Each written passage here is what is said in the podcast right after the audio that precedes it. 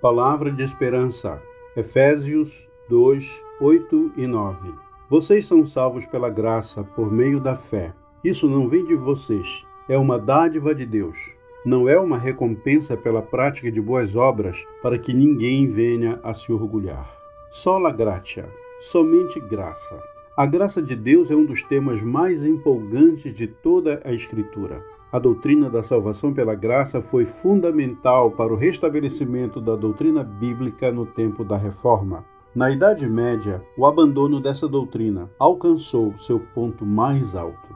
A simplicidade do Evangelho foi sendo perdida e uma ampla variedade de cerimônias foi sendo acrescentada.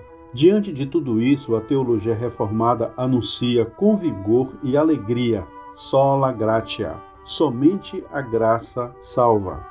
O Dr. Alva MacLean disse: Pois no Evangelho da Salvação, somente pela graça em Cristo estamos honrando a lei e estabelecendo a lei.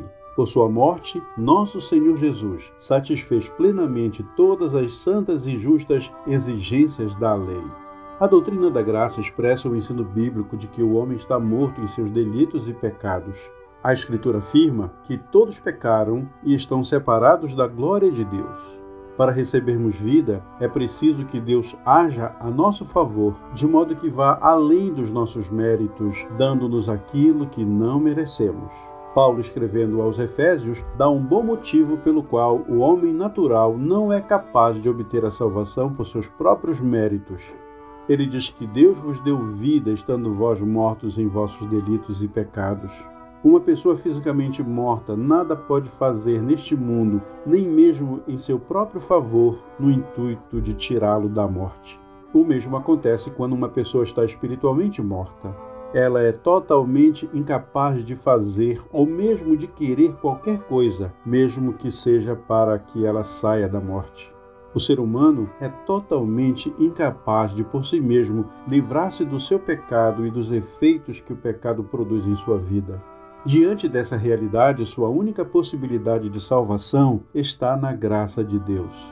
Portanto, não há méritos humanos para a salvação, não há colaboração com Deus para a salvação, não temos motivo para nos orgulhar da salvação.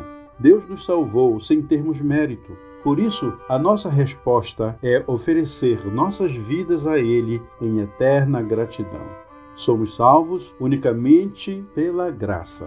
Oremos. Deus Santo e amado, nós te louvamos e te bendizemos por tua infinita graça. Louvamos-te, ó Deus, porque o Senhor perdoa as nossas transgressões e nos salva sem que tenhamos qualquer merecimento, mas unicamente por tua graça. Que a tua graça encha de paz e alegria o nosso coração e renove em cada um de nós o teu amor. Oramos em nome de Jesus. Amém.